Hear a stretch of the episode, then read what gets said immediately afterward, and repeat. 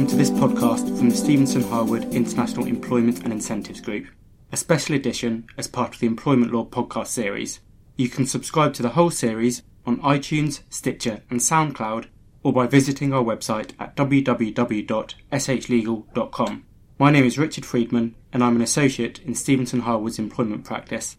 In this podcast, we are going to discuss the issue of funding end of service gratuity, which is a form of statutory severance payment, also widely considered as a form of retirement saving, that is present in various forms in a number of countries across the Middle East. Today, we will focus on the UAE regime, but much of the concepts will have a broader application. Typically, the end of service gratuity is accrued on the balance sheet as a liability, but is used as part of the company's normal working capital. To help us explore this topic, I have with me Barbara Allen, partner and head of Stephenson Harwood's employment incentive practice, and Tanya Berryman, who is head of performance and reward management at Intertrust, the global trust fund and corporate service provider who will be discussing a real life example of how a company can manage the risk of unfunded end of service gratuity liability. To start, for listeners who aren't familiar with the concept, I will outline what end of service gratuity is and where it fits into the UAE legal framework for the provision of retirement benefits. UAE and GCC nationals working in government and private service sectors are eligible to receive state pension. UAE nationals who are ineligible to participate in the state pension scheme, along with expatriate employees, are entitled to receive an end of service gratuity in accordance with employment laws in the UAE. So, Barbara, in your experience, is it common for employers of expatriate employees and UAE nationals who aren't eligible to receive state pension to provide occupational pension schemes?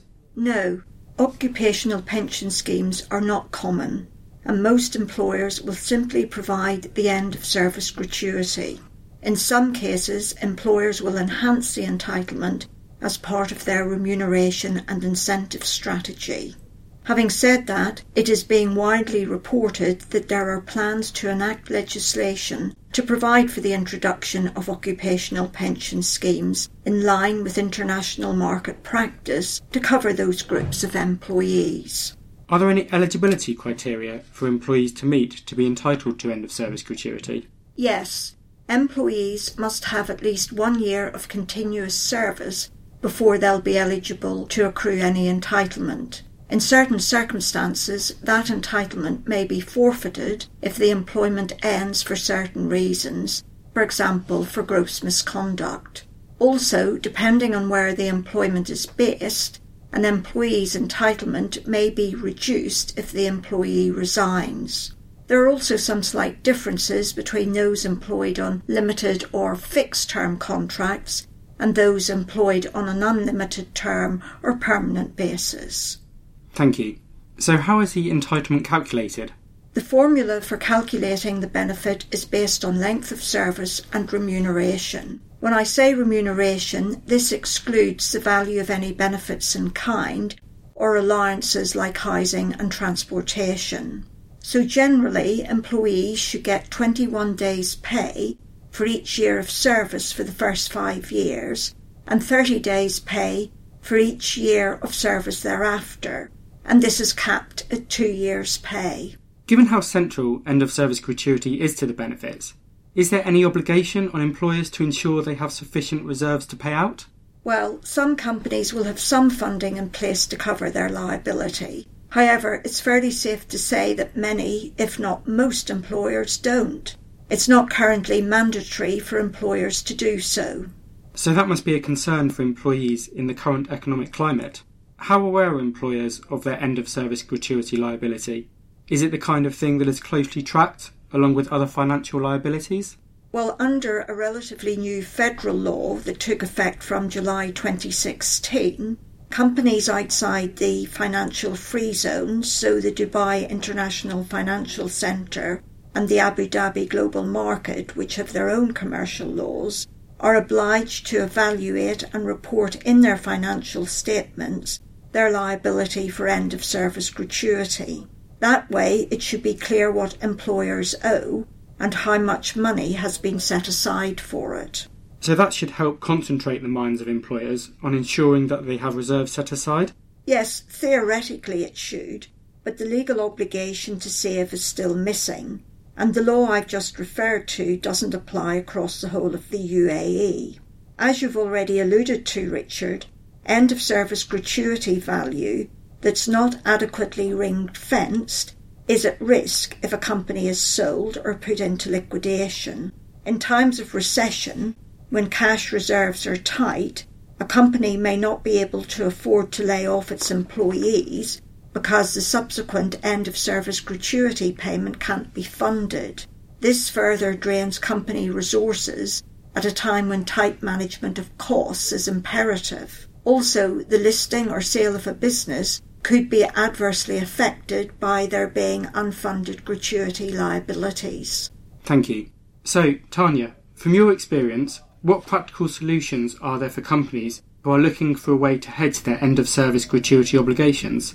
Well, setting aside all or a part of the accrued end of service gratuity into an employee benefit trust can enable a company to meet its end of service gratuity debts as they fall due and to retain a pool of cash or assets against which to draw in times when a higher number of leavers are anticipated. So, why might an employee benefit trust be a good hedging solution? An employee benefit trust is good for a number of reasons. Just to state a few, it protects the employee's awards within the terms of the plan rules and legislation. An important factor is that hedged assets held in a discretionary trust are bankruptcy remote. Employees can take comfort knowing that the value accruing for their benefit has been ring fenced away from the company's creditors. The cost of end of service gratuity is controlled as to timing and quantum and is matched to liabilities. The business decides what proportion to hedge and the timing of contributions to the trust. Contributions paid into the trust can be managed to better returns. The trust deed can be drafted to enable surplus value to be transferred back to the employer under certain circumstances. And finally, it provides independent, professional, and regulated oversight of end of service gratuity and employee interests both the company and its employees can take comfort in dealing with a regulated trustee with experience in managing employee incentive plans, together with professional accountants, lawyers, and investment specialists. The trust can be audited on an annual basis by external independent auditors. I can see from that why an employee benefit trust might be a good idea. Can you share any examples of how this has worked in practice? Yes, certainly.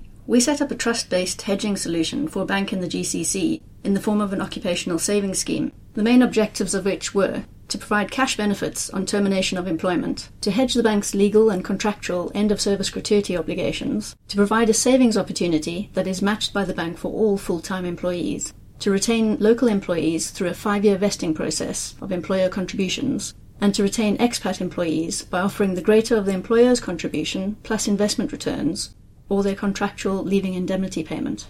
We established the plan around 10 years ago, and it's still operating today. Let me take you through some of the key features. The bank contributes a fixed percentage of salary every month. If the employee also contributes, the bank matches up to a further fixed percentage. Further voluntary contributions are accepted, but without additional matching by the employer. For local employees, their employer matching contributions vest on a straight line basis over five years. Payments to employees are made via payroll on leaving employment and are subject to the deduction of any loans outstanding to the employer at the time of leaving. Termination for cause results in a loss of any additional accrued employer contributions. Member contributions and any end of service gratuity entitlement are paid. The trust assets are invested in accordance with the bank's investment committee's directions, and each employee and the employer has online access to view their savings, vesting criteria, and documents related to the plan. Tanya, thank you for sharing those details. That's been a very interesting insight into the ongoing discussion around funding end of service gratuity. As we've heard, Employee benefit trusts can be a fairly simple and cost effective way of holding and managing cash and assets relating to end of service gratuity. You can find more about the trustee and plan administration services offered by Intertrust by going to their website at www.intertrustgroup.com. Thanks also to listeners for joining us for this special edition podcast. Don't forget that you can listen again or subscribe to the whole employment series on iTunes, Stitcher, and SoundCloud or visiting our website at www.shlegal.com.